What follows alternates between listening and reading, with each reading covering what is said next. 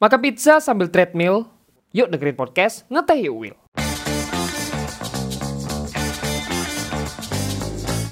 Jangan lupa pakai headphone ya untuk pengalaman yang lebih baik. Malam ini kita lagi bersama seseorang yang dia itu jago banget di bidangnya ya, bisa dibilang.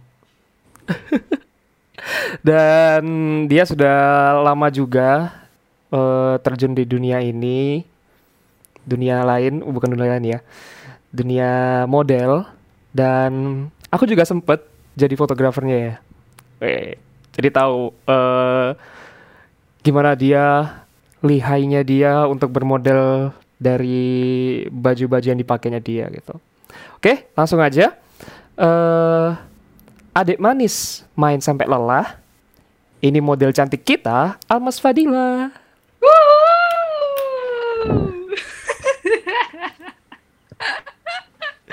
Halo Almas. Halo semuanya, perkenalkan ya, aku Almas. ya inilah Almas ya teman-teman. Almas apa kabar? Alhamdulillah baik. Semoga yang di luar sana juga semuanya baik-baik aja ya. Amin. Semoga kamu sehat-sehat selalu ya. Amin amin amin ya Allah. Begitu amin. juga dengan suamimu. Iya. Semoga sehat selalu. Amin amin amin. Oke, eh, mungkin kamu sudah lihat ya di pertanyaan yang aku kirim. Dia sudah menikah teman-teman. Oke. Sorry, I'm married. Kayaknya banyak yang nahan tuh ya mungkin ya. Ya Jadi- buat yang tanya-tanya. Yang mau nomor WA aku atau mau calling-calling aku, sorry banget sorry. Keduluan. Udah keduluan ya. Aduh. Mungkin teman-teman eh, cari yang lain dulu aja ya, masih banyak kok. Oke. Masih banyak bunga di kebun. Iya. nah, ini Al. Eh, di sini kan kita bakal bahas tentang percaya diri. Mhm, Iya ya. Kalau aku lihat di Instagrammu juga eh, banyak banget kan project-projectmu, apa yang kamu kerjakan dan itu kamu benar-benar berani di depan kamera gitu. Mhm. Dan mungkin eh, kamu juga udah lama juga di situ kan. Iya, Jadi ya bisa dibilang sudah terbiasa lah kayak gitu. kan. iya ah, betul. Nah, mungkin ada nih eh, teman-teman juga yang masih kurang percaya diri, entah di depan kamera ataupun di depan umum kayak gitu. Mhm. Nah, kamu pernah kamu pernah nggak sih ngerasa kayak insecure terhadap diri sendiri gitu? I did, I did, of course. Pernah ya berarti ya? Pernah pakai banget. Aku Kayaknya- juga sama kayak manusia-manusia milenial di luar sana yang banyak insecure, mental health, dan lain-lain. Jadi eh, pernah melewati masa-masa itu ya? Mhm, Betul. Itu kira-kira kapan tuh? eh kuliah aw- eh, tahun kedua lah itu aku ngerasa banget kayak entah kenapa aku kayak merasa sesuatu yang nggak pernah aku rasain dalam hidup ini gitu. Uh, apa tuh? dan dan ya ternyata insecure itu gitu. Jadi Hmm. kayak overthinking nggak jelas gitu deh. Ya emang dari SMA aku sih udah overthinking cuman masih bisa dihandle gitu lah ya. Tapi ketika kuliah kok kok kayak gini banget sih rasanya gitu. Hmm. aneh aja gitu. Jadi ceritanya itu eh, mungkin sedikit sharing-sharing juga ya buat teman-teman di sana supaya kalian itu tidak merasa sendirian merasakan itu. Saya juga pernah merasakannya itu tahun 2017 sih tahun eh, puncak-puncaknya 2017 Oh, terus efeknya di aku jadinya jerawatan jerawatan parah parah oh, kayaknya aku pernah lihat deh di highlight-mu ya. Hmm, iya ya aku lupa sih punya highlight gitu Iya, highlight bukan sih? Aku lupa juga. ya pokoknya itu Pokoknya deh pernah gitu. Heeh. Ah, tuh terus habis gitu eh jadi buat teman-teman yang merasa insecure dan mukanya nggak jerawatan bersyukurlah kalian harus banyak-banyak bersyukur. Aduh, aku dulu insecure ditambah jerawatan parah Hmm. gitu. Mungkin buat teman-teman yang ini pasti ngelihatnya beda banget gitu. Ih, Mm. kok di IG kayaknya baik-baik aja ketika ngelihat aslinya astagfirullahaladzim. Kayak gitu deh. Iya iya iya. Berarti pernah ya eh ngerasa insecure terhadap Iya. ya itu bisa dibilang eh, sebuah fisik ya. Mhm. Heeh. terutama wajah dan benar-benar kelihatan gitu. Tapi Mm-mm. pernah nggak sih kayak eh, dijudge orang juga? Oh, tentunya. Oh, pernah. Uh, A- ada yang ngomong di belakang yang gitu biasanya. langsung mundur. Serius? Oops, oops, sorry.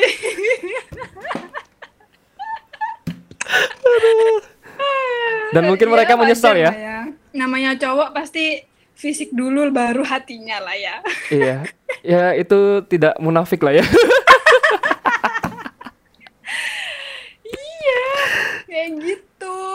Oke. Eh, waktu waktu cantik dideketin, waktu jelek mundur. Ih, apaan Hmm. sih gitu kan. Cuman ya ya udah gitu. Ketika aku seperti itu, aku akhirnya bisa menerima diri aku sendiri gitu loh. Hmm. Gitu sih. Dan itu butuh waktu berapa lama kamu untuk healing apa namanya dari insecuremu sendiri? Kayaknya dua tahun deh. Wow, dua tahun berarti 2019 dari 2017. Eh sebenarnya 2017 itu kayak puncaknya, 2016 itu udah Oh. mulai Hahaha. gitu. Udah mulai dikarenakan kan 2016 eh, masa-masa peralihan dari SMA ke kuliah ya. Mm-mm. Di mana aku adalah seorang siswi SMA yang sangat ingin untuk kuliah di luar negeri ataupun di eh, universitas ternama gitu lah Mm. ya. Tapi takdir berkata lain gitu. gitu. Jadi udah mulai pelan-pelan tuh kayak ngerasa insecure insecure-nya tuh udah mulai datang gitu. Buat Hmm. daftar aja nggak pede. Buat daftar aja. Oh, oke. Ya kan anak-anak SMA kan sekarang banyak banget yang kayak gitu. Kayak aduh aku pengen banget nih UI tapi kan pasti mikir dulu kan kayak Ah, ih tapi nilaiku gini, ih sekolahku gini ya memang itu menjadi pertimbangan gitu kan. hmm. Cuman akhirnya nggak ada aksi gitu loh, nggak nggak Oh. dicoba gitu. Mending Hmm. coba gagal jadi tahu tolak ukurnya gitu. Daripada kayak udah nggak pede duluan gitu kan gitu. Iya iya iya iya. Berarti setidaknya coba dulu, nanti hasilnya belakangan gitu kan ya. Iya betul. Berusaha dulu lah intinya. Mm-mm. Oke. Oh iya, aku dengar kamu tuh double degree gak sih? Yes. Iya, double degree ya. Iya Apa sama betul. Eh, hukum sama komunikasi Di kampus yang sama. di kampus yang sama. Oh. Universitas Airlangga. Iya loh, Universitas eh Universitas Erlangga ya. Mm-mm. Aku pernah ke sana sekali, nggak sekali sih, berkali-kali gitu. Emang cantik-cantik loh di sana. Thank you loh ya. Apalagi di kampus B kan, kamu kampus B kan? Iya dong. Ah. Kampus B. Kalau kata anak ITS, berkunjung ke kampus B itu seperti menemukan warna-warna dalam hidupnya. Benar sekali itu. Benar ya? Benar sekali. Di kampus B itu, aduh. Wah, wah, wah. Bener, cantik-cantik kok di sana. Aku pernah diajak temanku ke sana.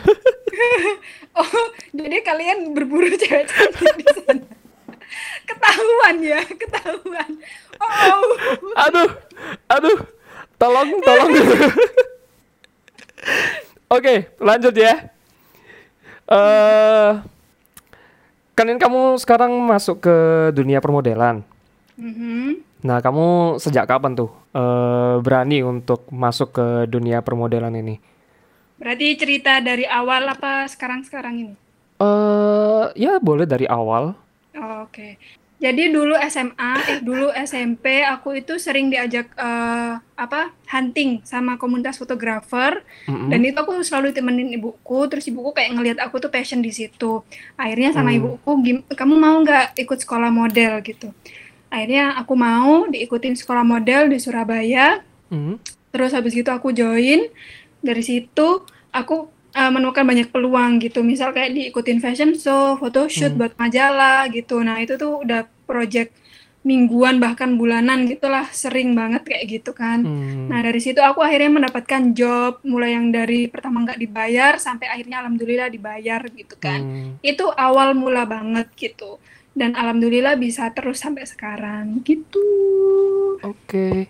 Berarti sempat eh, nggak dibayar ya? Oh iya dong. Ada ya? Ada Dan banget. itu pasti awal-awal dong. Awal-awal ya. Hmm, awal-awal Awal-awal ya. banget ya. Ibarat buat portofolio gitu lah ya. Nah, itu sama teman-teman kayak di desain ya. Jadi desain itu Mm-mm. juga emang awal-awal emang harus gratis dulu atau gimana uji Iya, coba lah anggapannya. kan ya. Heeh, bikin portofolio lah anggapannya gitu kan. Hmm. Nah, itulah ya pentingnya untuk gratis di awal. Terus sampai sekarang lancar ya, alhamdulillah. Alhamdulillah sampai sekarang berlanjut berarti berkah lah ya. Iya. Amin. Amin. Oh ya, sekarang di udah netep di Malang ya sekarang. Iya, aku setelah menikah aku menetap di Malang. Di Malang ya. Wah. Buat fotografer-fotografer di luar sana Ah, iya boleh, boleh banget ya. Iya, yang mau. fotografer ya yang di Malang ataupun di Surabaya pengen ke Malang juga nggak apa-apa. Langsung hubungi Almas ya. Udah ada de- Instagramnya tuh. Oke, itu tadi eh waktu kamu terjun di dunia model Hmm, dan baik lagi nih ke tentang insecure Hmm. atau kurangnya percaya diri terhadap diri sendiri gitu. Mm-mm. Nah, menurutmu itu insecure itu baik atau buruk gak sih? Insecure menurutku manusiawi sih. Berarti wajar ya? Iya, wajar. Tinggal gimana kita menyikapi aja sih. Hmm. Mau diterusin insecure terus atau mau berubah Mm-mm. gitu kan ya? Iya, betul. Mau maju ke depan atau kamu mau stuck di situ aja gitu. Hmm. Ada nggak sih tips atau apa ya cara untuk mengatasi insecure itu sendiri versi kamu atau yang kamu tahu deh? Cara terbesarnya adalah bersikap bodoh amat. Sebelum ada buku buku itu, ternyata aku menerapkan itu juga gitu. Oh, Gitu. Ya insecure misal misal ya ak- misal aku kondisinya aku tidak mempunyai privilege apa-apa gitu. Terus aku Hmm. insecure mau memasuki sebuah bidang gitu. hmm. Ya bodo amat aja, nggak apa-apa gitu loh. Jadi buat teman-teman di sana, udahlah kalau kalian merasa insecure gitu ya, aduh kak aku tuh nggak cantik, aduh kak aku hitam dekil, aduh kak aku nggak pinter, aduh kak, aduh kak, aduh kak, aduh, aduh, aduh, aduh, Hmm. udah bodo amat, gitu aja. Itu sih, mau kamu insecure dalam bidang apa pun ya, itu dilawannya tuh dengan rasa bodo amat, kayak ngomong ke diri sendiri kayak ya udahlah gitu loh. Berisik amat sih nih pikiran berisik amat sih nih hati eh, bikin aku nggak mau maju-maju gitu. Udah bodo amat aja gitu. Justru yang bikin apa ya kayak sering kepikiran tuh ya diri sendiri malah ya. iya kan musuh terbesar itu pikiran sendiri nggak sih?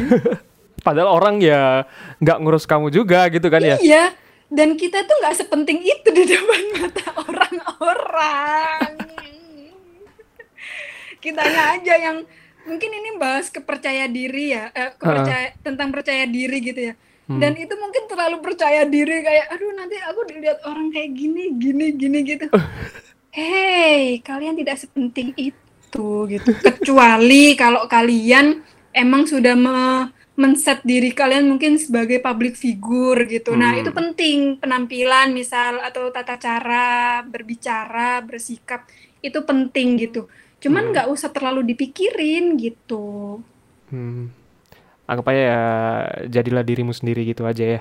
iya jadilah dirimu sendiri tapi versi yang terbaik gitu Oke. Wah mantep nih quote-nya. Bisa nih nanti dipotong nih. Bagus banget. Oke. Nah kebetulan nih eh, aku dan kamu juga sudah Iya. naro question box. iya betul Begitu juga eh, aku naro question box bukan question isinya tapi tentang curhatan teman-teman yang ngerasa insecure. Heeh. Nah, mungkin kita akan mulai dari pertanyaan dulu deh untuk boleh, curhatan nanti boleh. ya. Nih, eh bagaimana cara mengatur mood tetap bagus saat melakukan photoshoot? Oh, ini model Oh. banget ini. Bagaimana cara mengatur mood misal ketika patah hati gitu kan. Tapi kan Aduh. terlihat kayak "Ah, ah, ah, I'm fine. Padahal dalam hati kretek kretek kretek kretek gitu. Aduh. Hmm, gitu ya. Jadi caranya adalah eh apa ya? Mungkin bekerja secara profesional kali ya. Mungkin karena aku itu bekerja bukan foto sendiri ya Mm-mm. mungkin bisa juga aku misalnya foto sendiri terus aduh udah nggak mood gitu bisa jadi Hmm. cuman ini aku berhadapan dengan klien nggak bisa aku Hmm. seenaknya kayak gitu gitu nah mungkin Hmm. teman-teman di luar sana yang kok aku nggak bisa ya kak eh, foto tapi moodnya lagi hancur gitu Hmm. mungkin karena tidak berhadapan langsung dengan klien gitu Hmm. bisa jadi ya tapi Iya. ya alangkah lebih bagusnya juga kalau misalnya eh, mau berhadapan dengan klien atau foto sendiri pun itu eh, juga moodnya bagus gitu kan Hmm. tapi tips dari aku adalah eh, ketika photoshoot itu berusaha mengkonekkan diri kita, jiwa kita itu dengan kamera gitu. Hmm. Entah kenapa aku tuh kalau di depan kamera aku tuh bahagia. Oh. Jujur. Jujur ya, orang Eh. bahagia itu kan nonton Netflix atau apa enggak. Aku kalau photoshoot aku bahagia meskipun capek aku seneng gitu. Hmm. Kayak gitu. Jadi mungkin itu yang dinamakan passion kali ya gitu. Iya. Nah, eh un- gimana sih pengalaman aku untuk mengatur ekspresi gitu-gitu? Ya ini sebelumnya mungkin karena aku udah sering foto gitu, jadi kayak eh buat kalian kalau yang masih awal-awal itu ini sering ngaca, sering ngaca, Oh. misal dalam kamar gitu ngaca gimana Hmm. pose yang bagus, senyum yang bagus, fierce yang bagus, gitu-gitu. Jadi Hmm. itu nanti meskipun mood kamu hancur, itu muka itu udah settle gitu loh. Kayak gitu, udah ada on off-nya lah gitu, ibarat kayak gitu. Kayak gitu sih. Berarti kayak eh, kalau udah lihat cermin nih, terus Mm-mm. kita berekspresi ria lah anggapannya. Iya. Nah, anggapannya kayak kita tuh udah ngasih library lah di otak kita gitu loh. Oh, Mm-mm. berarti aku cocoknya saya kayak gini, kayak gini, kayak gini. Iya, heeh. Eh, apa namanya? Kamera faceku itu bagian Iya. sini, bagian sini. Itu berlaku untuk semua orang, nggak harus model aja. Gitu sih. Oke, jadi itulah ya eh jawabannya. Kebetulan yang tanya ini juga sering foto-foto gitu, jadi model-model gitu. Hmm. Semoga bermanfaat ya tipsnya. Amin. Nah, ini ada yang tanya. Eh, nah ini ada rasa insecure kayak gini. Aku yang selalu gagal menggapai mimpiku sampai pernah di titik takut bermimpi lagi. Hmm. What you think? Iya. Itu eh, sangat dalam ya. Dulu kecil aku bermimpi jadi astronot. Kenyataannya aku sekarang jadi model. Akhirnya aku tidak pernah mau bermimpi lagi menjadi astronot.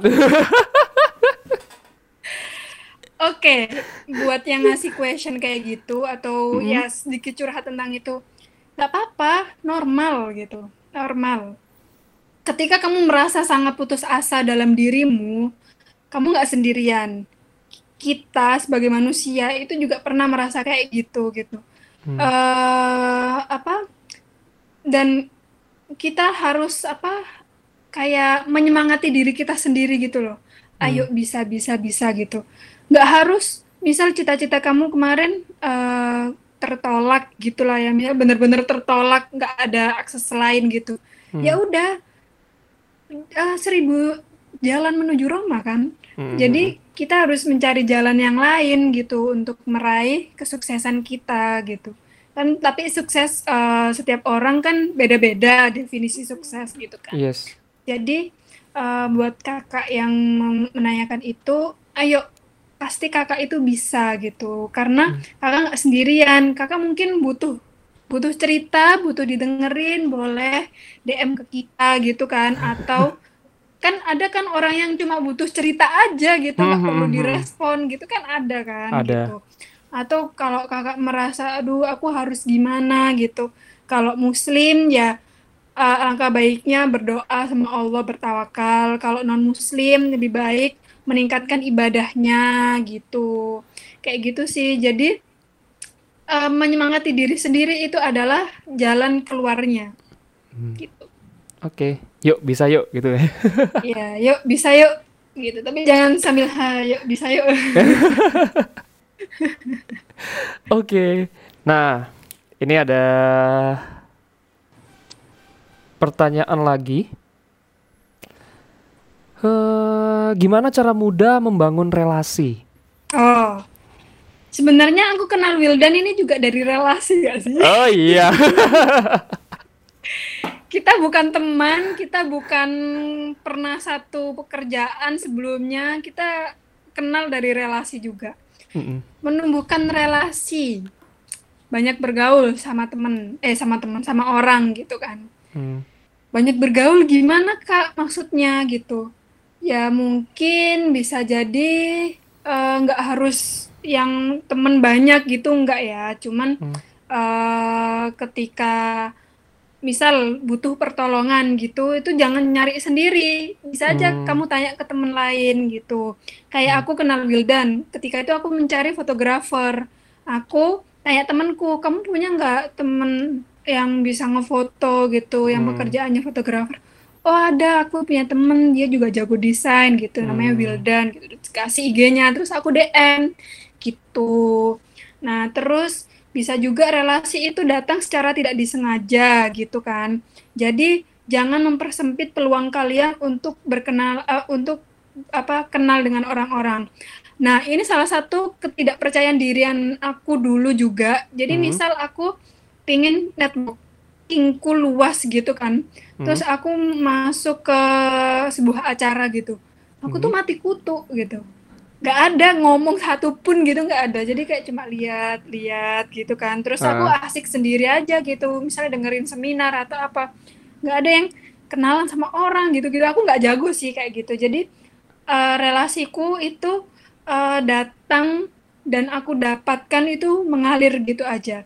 Nah Hmm. ketika kalian adalah orang tipenya seperti aku itu ketika kalian mendapatkan relasi itu harus dijaga hubungannya itu nggak Hmm. harus yang berlebihan gitu ya eh, ngobrolnya atau gimana. Yang penting eh, minimal tukeran IG lah itu itu udah masuk banget gitu kan kalau udah Hmm. tukeran IG itu gitu sih. Oke, jadi tetap terbuka ya dengan orang Mm-mm, betul Hmm, dan jangan apa ya? eh, jangan ngerasa nggak percaya diri juga gitu. iya. Oke. Wah, iya kita kenal gara-gara bunga ya. Shout out to bunga. iya halo bunga terima kasih Oke, jadi itu ya membangun relasi. Iya. Hmm, wah ini seru nih. Cocok banget nih pertanyaannya buat kamu nih. Setelah menikah, mm-hmm. ada perubahan planning nggak tentang impian pribadi?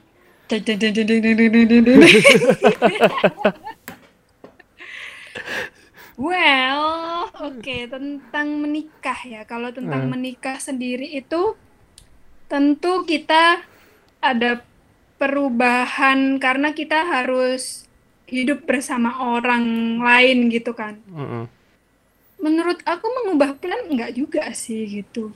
Tapi bagaimana aku membuat jalan plan itu supaya bisa ditoleransi gitu. Oh, oke. Karena kalau udah menikah kan harus mengerti satu sama lain tolera batas toleransinya sampai mana gitu.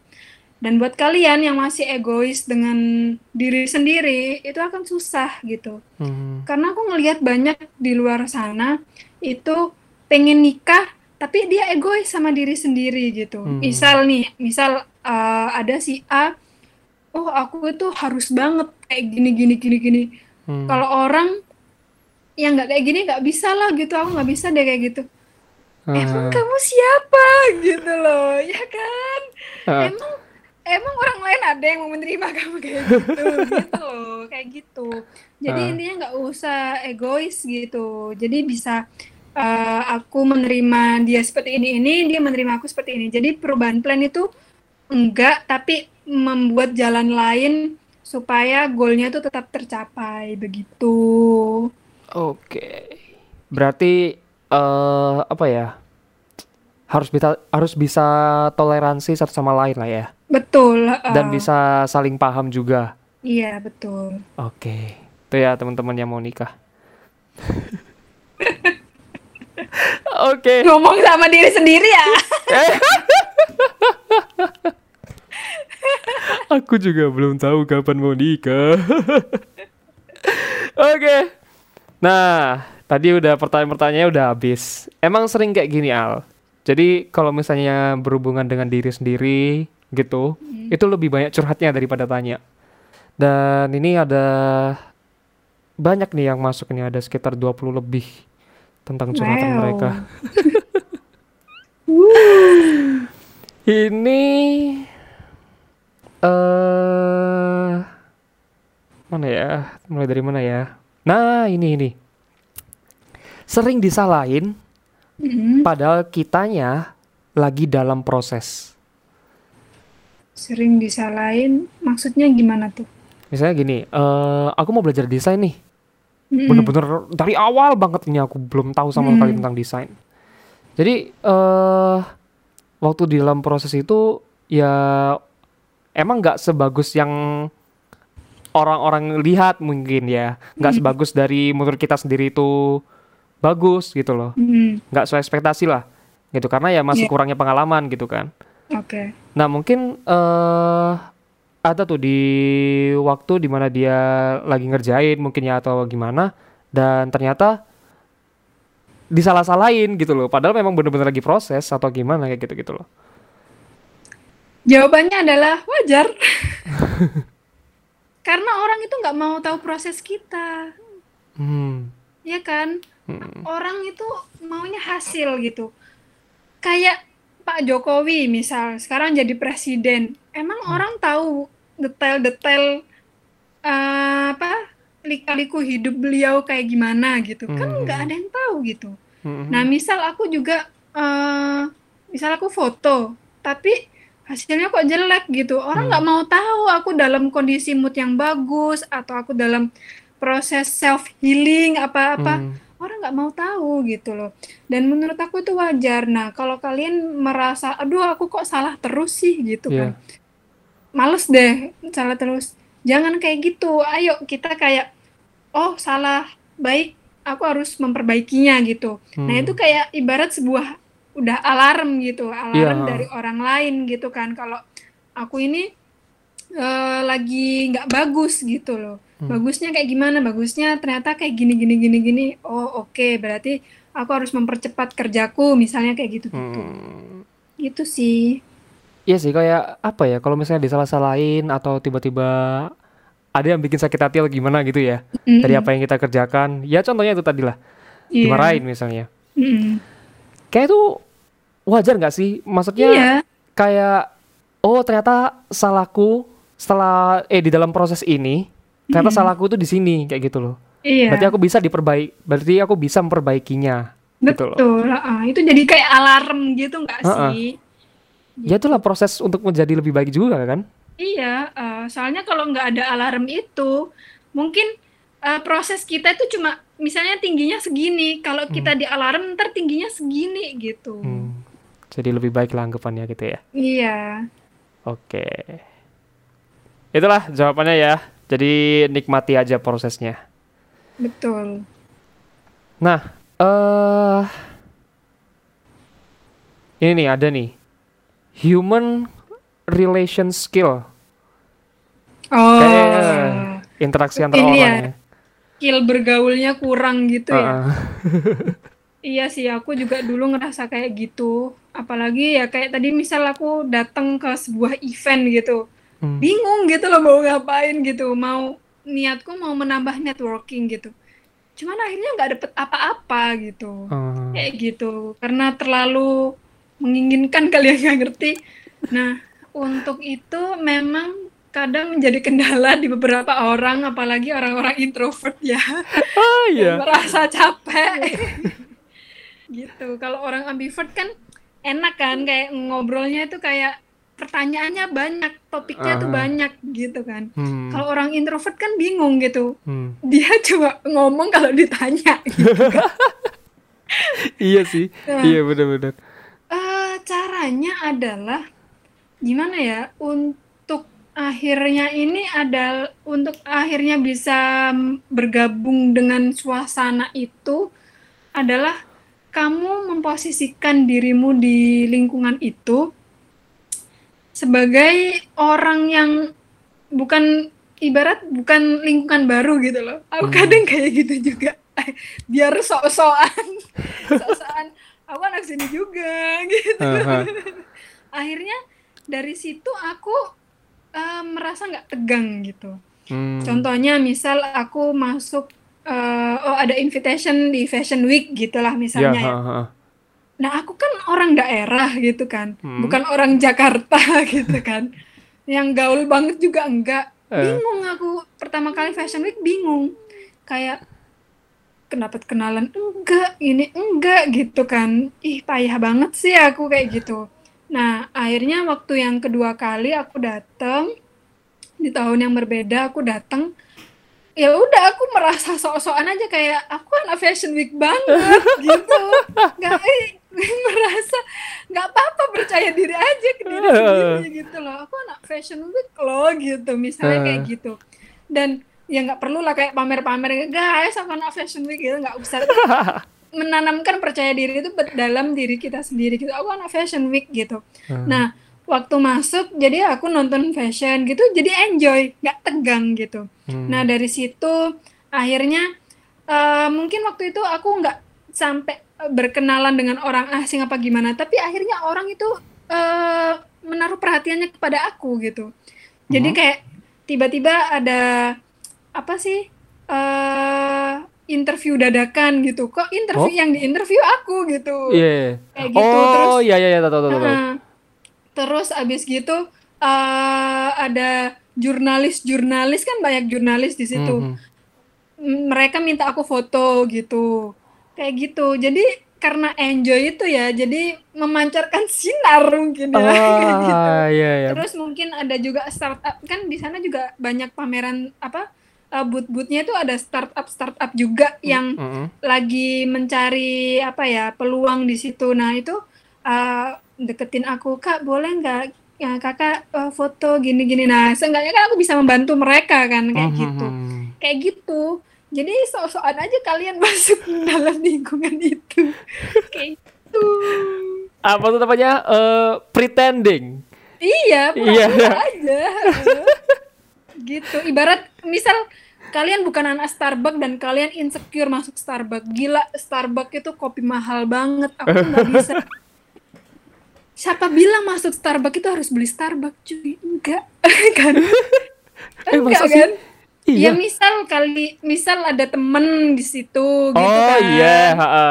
ya udah masuk aja kayak gue anak Starbucks gitu jadi meskipun misal duitku tipis aku nggak bisa beli Starbucks yang penting aku masuk Starbucks dan terlihat biasa aja dan gue terlihat sangat anak Starbucks banget gitu Oke, berarti udah kalau dari ceritamu tadi ya, Mm-mm. eh kamu ya sudah nanamin di diri sendiri juga, Mm-mm. dan itu sudah ada vibe positifnya juga gitu loh. Kayak, Iya. oh oke, eh suasananya kayak gini, berarti aku ya bisa lah menyesuaikan dengan keadaan di sana kayak gitu kan. Iya, betul.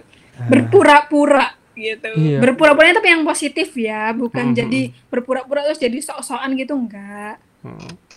Tapi menye- lebih menyesuaikan ke lingkungannya gitu ya. Ah, betul. Oke. eh unik banget loh ceritamu tadi. Oke. Itu ya. eh tadi terus ah ini. Ini yang paling sering jadi masalah. Tuh? masalah sih, yang sering dihadapi juga mungkin ya. Itu insecure atau kurang percaya diri terhadap attitude-nya dia sendiri gitu. attitude maksudnya dia merasa bersalah kalau bersikap seperti ini seperti ini gitu Iya, mungkin ada sikap yang mungkin menurut dia itu eh, biasa aja, tapi menurut orang tuh enggak kayak gitu loh. Hmm, Atau enggak gini deh, eh gimana sih supaya attitude itu bisa dibilang baik lah anggapannya. Menurutmu gimana? eh gimana ya alhamdulillah sejauh ini eh kalau aku pribadi belum pernah bermasalah dan semoga nggak nggak bermasalah dengan itu ya Hmm.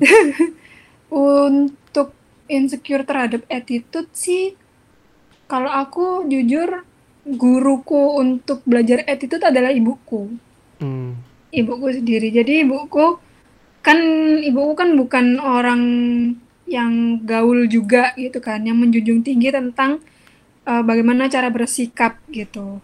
Nah, itu dari situ aku belajar banyak gitu.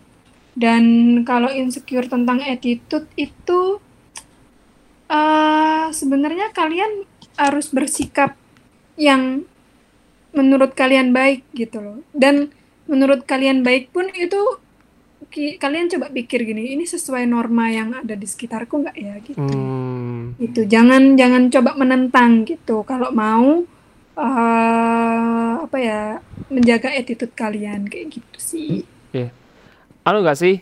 Yang paling simple, yang paling sering ditanemin waktu kita kecil adalah 5S. Iya betul. Ya, sesimpel itu aja ya mungkin ya. Mm-mm, mm. Nah, Kayak gitu sih. oke. Jadi itu ya teman-teman jawabannya tentang attitude. Nah, ini ada yang ah ini mungkin sering dialami oleh teman-teman juga. Mm-mm. Dan ini yang dia dia bilang kalau dia itu insecure atau kurang percaya diri terhadap bentuk badannya. Oh, iya iya iya iya iya. Ini Nah. aku merasakan kalau ini, aku paham betul. Gimana gimana? Caranya adalah berubah. Gitu. Berubahnya gimana? Misal, aduh berat badanku berlebih nih gitu. Hmm. Kalau kalian merasa berat badan itu nggak bagus, ya berubah gitu. Tapi kalau kalian ada dua opsi kan sebenarnya, berubah atau kalian mau menetap di situ, tapi kalian harus confident, harus percaya diri banget gitu. Hmm. Bener-bener love yourself lah kalau kata anak-anak sekarang gitu kan, Hmm. gitu. Nah, jadi ketika eh, kalian tidak mencintai diri kalian sendiri karena menurut kalian ada fisik kita yang bikin jelek gitu kan. Asal jangan berlebihan. Hmm. Misal ininya gedean dikit aja. Aduh aku tuh nggak pede banget sama ini kan jadinya kayak ngeselin gak sih kayak gitu. Terus eh hmm, aku tuh sering yang bilang ke temen aku apa kayak kalau aku sih kadang malah ini yang pilihan kedua kayak nggak apa-apa kamu cantik kok kayak gitu gitu. Hmm. Tapi kalau ada orang yang bener-bener nggak nyaman dengan badannya kayak gitu, ya ayo berubah gitu loh. Hmm. Kalian kalau misal berat badan berlebih, ya udah gimana caranya kalian diet yang bagus supaya nurunin berat badan. Hmm. Misal ada yang mukanya kusem terus pengen glow up gitu kan, pengen glow up yang jadi cewek cantik cewek cantik atau cowok ganteng cowok ganteng gitu. Ya emang berubah harus berubah gitu loh kayak Hmm. gitu sih. Tapi ketika berubah itu kalian jangan banyak mengeluh karena ih kenapa sih aku nggak secantik dia. Akhirnya compare to other gitu loh. Ah, Eh, itu itu itu. Uh-uh, kan kadang di proses itu kayak gitu kan kayak ih kenapa sih aku tidak ditakdirkan secantik dia gitu kayak gitu kan banyak juga ah, ah. Nah ya emang eh, perlu kalian ketahui juga dia yang menurut kalian cantik itu sebenarnya nggak secantik itu gitu. Apalagi kalau membandingkannya dengan foto di sosial media. Hmm. itu tuh fake banget udah gitu.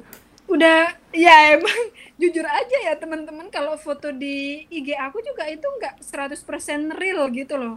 Karena yang namanya kamera itu kan pasti eh, ada angle-angle yang bagus Mm-mm. gitu kan terus sebelum ke kamera aku juga harus prepare badan aku prepare muka aku harus kayak gimana kayak gitu jadi Hmm. kalian jangan pri, eh, jangan compare ke orang-orang melalui sosial media gitu.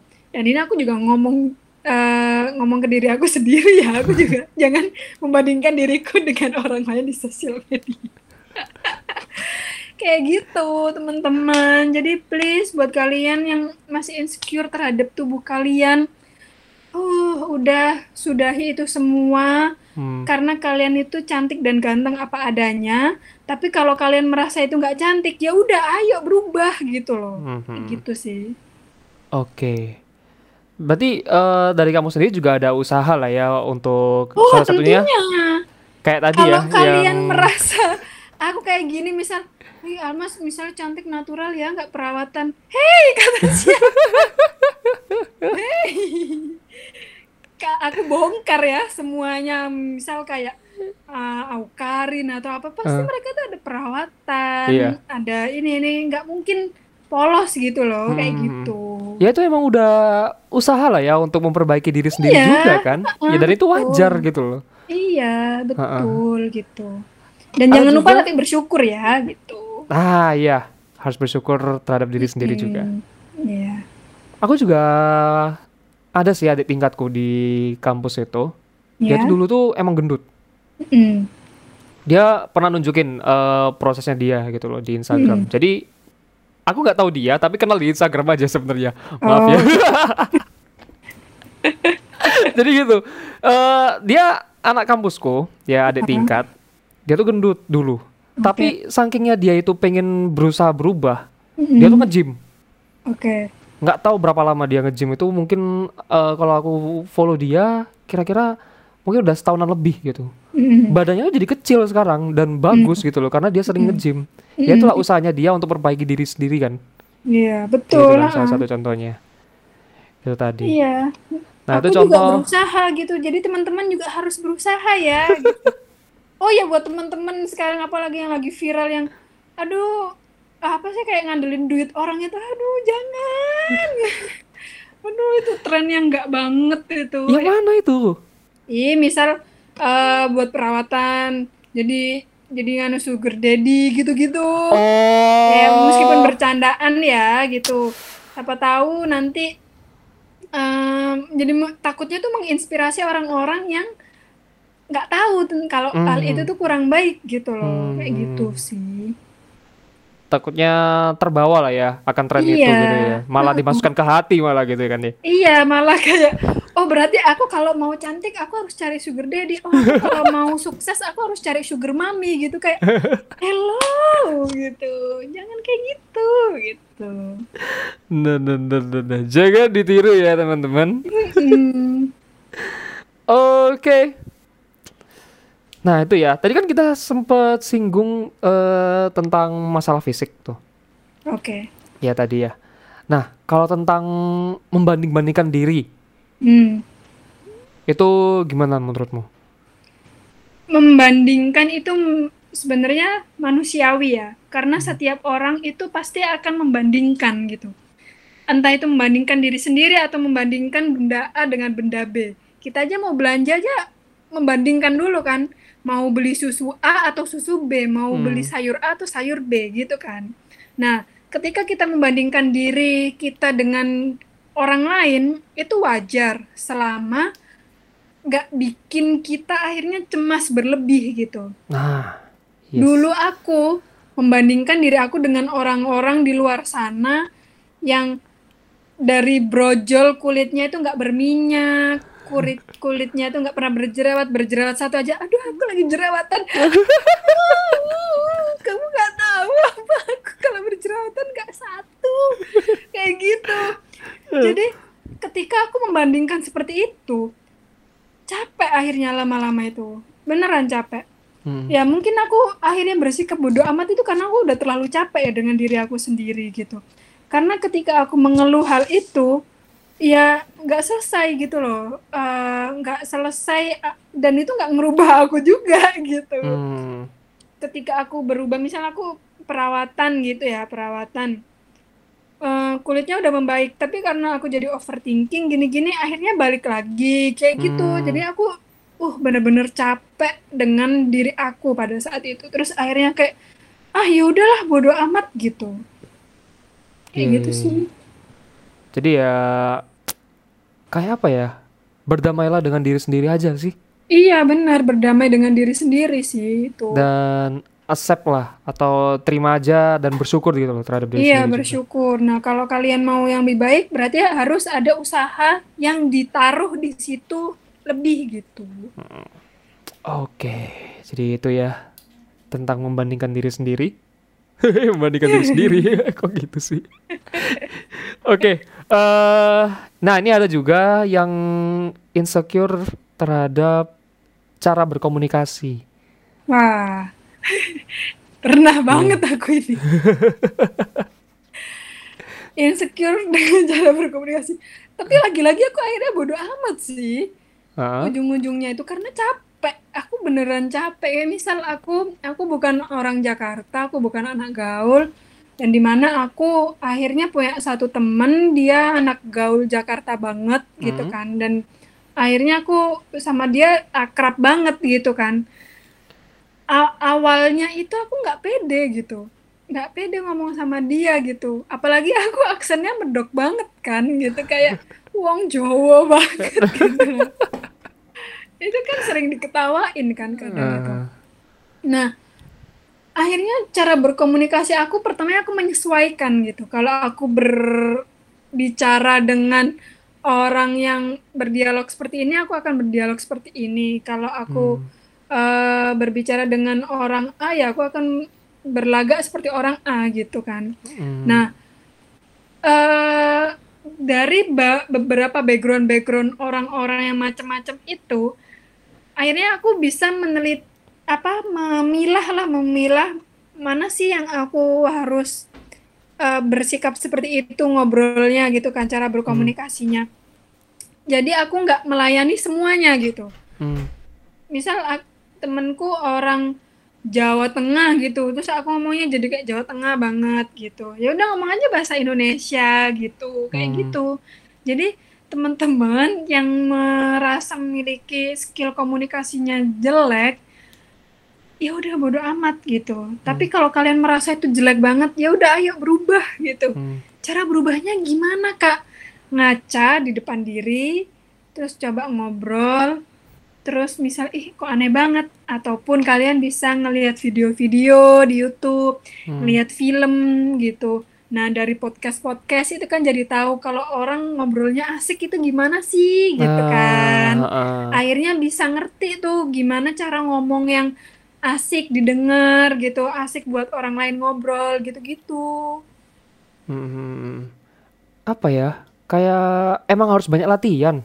Iya, harus bis- bi- boleh juga ngelihat orang lain ngobrol gitu gimana Hmm. sih gitu. Pertama banyak latihan, ngelihat orang juga gitu kan. Mungkin Iya. kayak ada seseorang yang mungkin itu jadi apa ya? acuannya dia lah gitu. Iya, betul. Misalnya, oh aku lihat si Ata nih ngomongnya enak banget. Gimana ya cara Iya. ngomong kayak Ata misalnya kayak gitu. Heeh, Nah, Betul sekali. itu juga apa ya? Berkomunikasi dan juga berbicara itu memang butuh banyak latihan. Iya. Kalau Gitu. kalau diem aja kan nggak jam terbangnya nggak naik-naik ya. Heeh, bener banget. Dulu waktu aku mulai ngevlog juga atau mulai bikin YouTube atau bikin kayak gini itu, ya justru aku malu-malu dulu gitu loh dari awal gitu. Iya, heeh, heeh. Ya hai kayak gini. Mm, Tapi kalau misalnya udah biasa, gitu. iya Iya, bener. terbiasa akhirnya. Kalau udah biasa ya udah, jadi lancar ya itu tadi. eh, Ada proses lah di situ dan Iya, nikmatilah betul. prosesnya. Mm-mm. Itu ya. Oke, jadi itulah cara berkomunikasi. Hmm, mungkin ini yang terakhir nih curhatannya. Oke. Yang memang kebanyakan dari curhatan ini banyak itu sih, eh kayak apa ya? Fisik, lebih ke fisik. Hmm. tahu kenapa. Iya sih. Gitu ya. Aku aja sampai sekarang juga ada eh, kayak insecure ke fisik gitu pastinya. Sama sih aku juga insecure terhadap fisik. aku tuh ya makan banyak, cuma kurus terus gitu loh, Al. Jadi aku kadang insecure sama adik-adik kelasku atau adik-adik tingkatku itu ya kalau misalnya ketemu badannya hari iki lho kok iso gede aku yang lebih tua jadi sok kurus gitu loh. Jadi oke, accept aja lah. mau gimana lagi ya Iya. Nah ini ada yang curhat kayak gini nih. eh ada trauma waktu kecil Mhm. Yang itu mempengaruhi sampai sekarang katanya. Nah terus dia itu kayak ngerasa gak worth it sama sekali gitu loh. Dia ngerasa kayak gitu. Oh, oke. Wah It's ini so- kalau yang ya. ini butuh ke psikolog sih.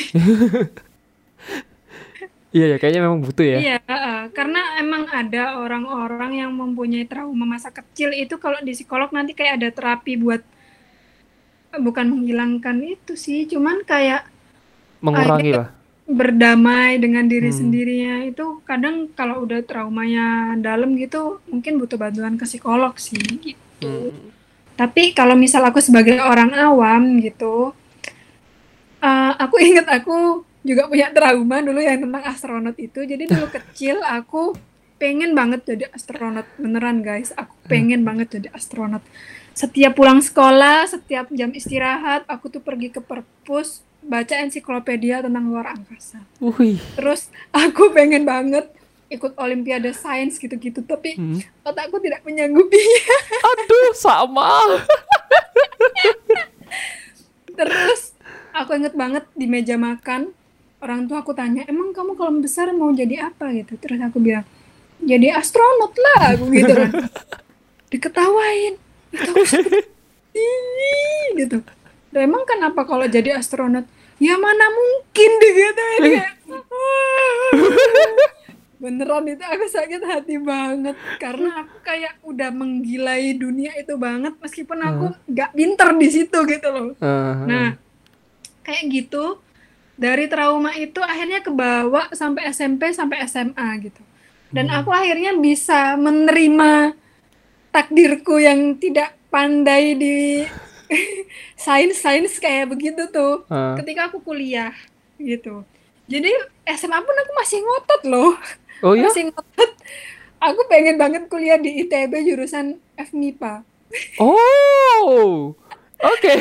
Padahal aku SMA jurusannya bahasa gitu. Itu sebuah kengototan yang luar biasa gitu. Eh, Yang mana itu sangat sulit digapai gitu kan. Nah, ketika akhirnya aku udah kuliah, aku udah masuk di jurusan hukum itu, akhirnya aku mikir, oh iya ya, mungkin yang namanya masa lalu itu nggak harus terlalu dipikirkan gitu, nggak Hmm. harus terlalu dibawa-bawa sampai sekarang gitu. hmm, ya udah aku me- istilahnya memulai hidup baru lah itu hmm. kayak gitu nah tapi kalau uh, buat kakak yang tadi tanya itu udah itu dalam banget itu butuh bantuan sih Hmm. butuh bantuan ke psikolog kayak gitu Iya. Kalau misalnya memang sudah coba nih curhat-curhat ke teman atau gimana atau apalah ya itu ya. Iya. Eh, mungkin solusinya adalah ke psikolog itu tadi. tapi curhat ke temen itu kadang resikonya besar juga Ah. karena curhat ke temen itu ya ada yang akhirnya jadi ngejudge ada Hmm. yang eh, udah sabar gitu masih banyak kok yang lebih parah dari kamu kayak Nah, gitu-gitu itu itu mesti dibanding-bandingin tuh. Nah, tapi emang kita sebagai teman kan bingung mau ngerespon apa ya bisanya kan Iya. kayak gitu kan Heeh. iya kan jadi sebenarnya nggak bisa disalahkan juga gitu loh jadi lebih baik ke psikolog sih cerita tentang trauma itu terus habis gitu gimana cara menghilangkan trauma itu supaya aku jadi makin percaya diri gitu Hmm. Oke, jadi itulah ya saran dari Kak Almas. iya Sampai sekarang kamu mau jadi astronot? sekarang Hmm? hmm, Masih ada ya pasti. Kalau mungkin nanti anakku ya, mungkin kamarnya tak aku hias uh, luar angkasa, space adventure gitu-gitu ya. Amin. Siapa tahu nanti ini podcast didengar sama Pak Anakku Elon. nanti. Sama Pak Elon. Oh, Pak Elon. Gak mungkin, ya bukan gak mungkin, amin ya Allah. Semoga Elon Musk bisa apa berbahasa Indonesia gitu Iya, ya. gitu ya. Rada halu sih kalau ini. Iya. Halu banget. Aduh. Oke. Mungkin itu adalah curhatan terakhir. Mungkin yang lain juga ya sama. Iya. Jadi udah terjawab juga dan oke. mungkin podcast kita sampai di sini dulu aja. Wih, semoga apa yang kita bicarakan tadi semoga jadi inspirasi buat teman-teman dan juga Amin. memperbaiki diri juga. Iya, betul. Gitu. Bahwa kalian tidak sendirian. Oke? Kita kita kita juga merasakan hal yang sama. Iya. Jadinya bodoh amat aja lah. Iya iya iya. Oke, makasih Kak Almas atas waktunya. Makasih juga Wildan udah dikasih kesempatan buat bikin podcast bareng kayak gini. Uh, seneng lah ya. Terima kasih, semoga kamu sehat-sehat selalu dengan Amin keluarga. ya Allah, semoga podcast ini makin besar, Amin. makin viral, Amin. bisa seperti Deddy Kobuser. Oh, amin. Semoga dengan dimulainya podcast kecil ini juga bisa menginspirasi banyak orang dan membuat semangat banyak orang. Oh, amin. Itu emang tujuan dari podcast ini. Oke, thank you Almas.